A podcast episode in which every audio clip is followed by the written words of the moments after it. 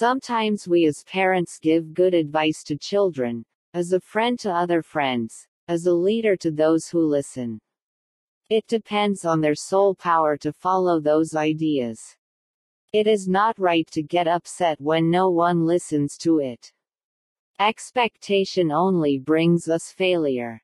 As the thought, so is the life.